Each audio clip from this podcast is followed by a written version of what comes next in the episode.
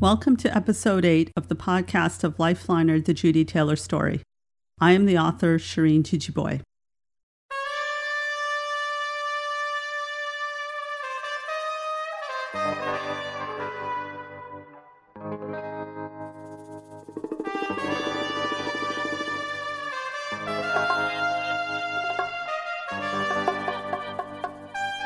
Chapter 8 Judy's Inspiration the surgery has succeeded, the drains have cured her infection, the alimentation is strengthening her, and her hallucinations have stopped with the switch to methadone. Judy is emerging out of her semi conscious haze, but Jeej is concerned. With Judy better able to understand the bleakness of her situation, death has a greater capacity to snatch her. Healing is not just a matter of treating the body, but also nourishing the soul, she needs to see why she's going through all this, he realizes. She needs to see her children. He explains to Cliff that seeing her children will boost her spirits and power her healing. Back on Ivanhoe Court, Cliff has created a new routine for 13 year old Cindy, 11 year old Julie, and 8 year old Miriam. He has asked his Aunt Connie, his father's sister, a woman he can lean on, to help him. She lives just south of Eglinton and Pharmacy, while they live near Lawrence and Pharmacy in Scarborough a 15 to 20 minute drive. Aunt Connie never had children, is single, and is a generation older than Cliff. Her notions about raising children come from a different era, and she is quiet like Cliff. But she is a willing spirit. Aunt Connie arrives every morning to cook breakfast for the family. She sees the girls off to school and Cliff off to work. She gives them lunch, cooks dinner, puts the girls to bed, and goes home late after Cliff returns from the hospital. She runs the household like Judy had, puts her focus on the children like Judy had, and makes dinner the central family event with Cliff herself and the girls like Judy had. She even makes rice or tapioca pudding every day as another measure of stability, and she tries to meet the girls' needs as their ages demand. Despite the fact that she argues with Cindy over rules for 13 year olds, she lets her stay up late to watch TV, unbeknownst to Cliff. One night, Cindy is watching Oklahoma when Aunt Connie suddenly scoots her off to bed. Cliff's headlights had just lit up the garage door. Julie, lying in her bed, hears the TV being switched off and Cindy scrambling into bed.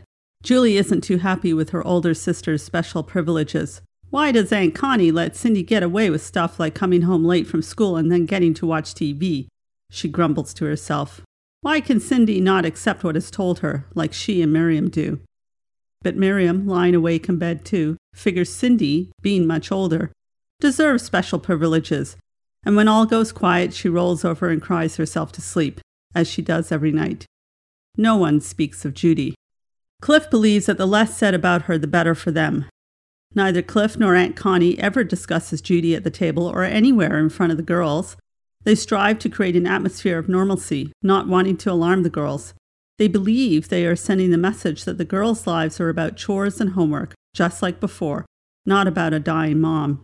Instead, their message creates unease and fear in the girls. To them, their mother has ceased to exist in the house on Ivanhoe Court, and their father appears only at dinner time and then vanishes again. Living within this information vacuum, the girls learn to read moods. They know when something bad is happening to their mother because their dad becomes moody. Cindy tries to eavesdrop to learn more. She listens to the morning conversations between her dad and Aunt Connie when he relates what has happened the night before at the hospital. She listens to conversations between Aunt Connie and the neighbors as Aunt Connie brings them up to speed. She listens to her dad talk on the phone to their GP, Dr. Jeffrey Isaac, during his nightly calls. Still, in the end, she and her sisters only know that their mom is ill and that everyone's taking it day by day. That's it. Then one Sunday morning, her dad announces that they will visit mom after the girls come back from church. The mother who has disappeared is suddenly reappearing in a new, unfamiliar setting. It's a gray November day. Cliff piles the three girls in the car after they'd returned from church and eaten lunch and drives them and Aunt Connie down the parkway to TGH.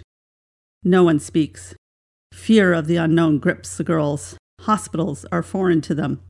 The only doctor they'd ever seen had been their GP in his office. All Cindy can think about is that they're getting to see her because she has been classified as terminal. Their mom is going to die for sure. They troop after Cliff into the pollution blackened red brown brick building and along the brightly lit hallway, following the route Cliff has taken every day for almost two months now. It is quiet and empty until they pass through the right hand jog, walk through a spot of partial darkness, and enter the brightly lit ward. They stop outside the nurse's station. The girls are scared. The smell is horrendous a mixture of vomit and strong cleaning fluid. Cliff takes them into the tiny room across from the station, and they see their mother for the first time since she had told them, I'll be back in an hour. This is not their mother. She is bones. Her hair is lifeless, her skin dead. There are all sorts of things coming out of her and going into her. There is a pole beside her, bristling with bags and bottles, pushing fluid down a tube that disappears into her chest. She looks drugged, and the smell is worse. Judy turns her head and smiles. Her face lights up. Her arms reach out weakly, and the girls shuffle toward her. It is hard to hug her. They are afraid to hurt her. Miriam groans, puts her hand up to her mouth, and pukes before she can get to the bathroom. She doesn't even know where it is. An orderly quickly appears and swabs the floor. Cliff shows them the bathroom so that if one of the others throws up, she'll do it in the toilet. Only Julie is visibly happy to see her mother. Judy tires quickly that first day, and Aunt Connie ushers the girls down to the cafeteria while Cliff stays with her. Judy is already snoozing. The cafeteria is in a burnt yellow brown subway tile basement. Glass doors mark the entrance to this utilitarian windowless space. Aunt Connie sits with them as they nibble and wait for Judy to regain energy. This first visit sets the stage for every Sunday after. TGH becomes their second home. Sundays become mindless routine of getting dressed, going to church, seeing mom, taking turns puking, eating dinner in the cafeteria, and going to bed. Sometimes surgery will prevent them from visiting, which upsets Julie greatly as she is always eager to see her mother again as soon as they leave. Sometimes their gammy joins them. Judy's mother keeps them company in the cafeteria, occupying their minds by asking about school and such things, while Cliff sits with a sleeping Judy. Miriam develops a fear of needles and tubes, and Cindy blocks her emotions. Only Julie seems unaffected. But now their dad appears, telling them that mom is awake again and wants to see them. They straggle back up to her room for a second visit. Judy brightens when they walk in. She feels so blessed to see them. She thrills to the touch of the small, warm hands touching her cold one. Their high pitched voices fill her heart with love. Seeing them, she knows what she wants to live for. She will not accept death. Her body swells with determination to accept her situation so that she can live for these girls of hers. But too soon, fatigue washes over her and she cannot resist it. She consoles herself with the knowledge that she will see them next week. She cannot wait. In any case, it's time for their dinner. She shoos Cliff off to the cafeteria with them. Afterward, he drives his family, sans Judy, home in silence.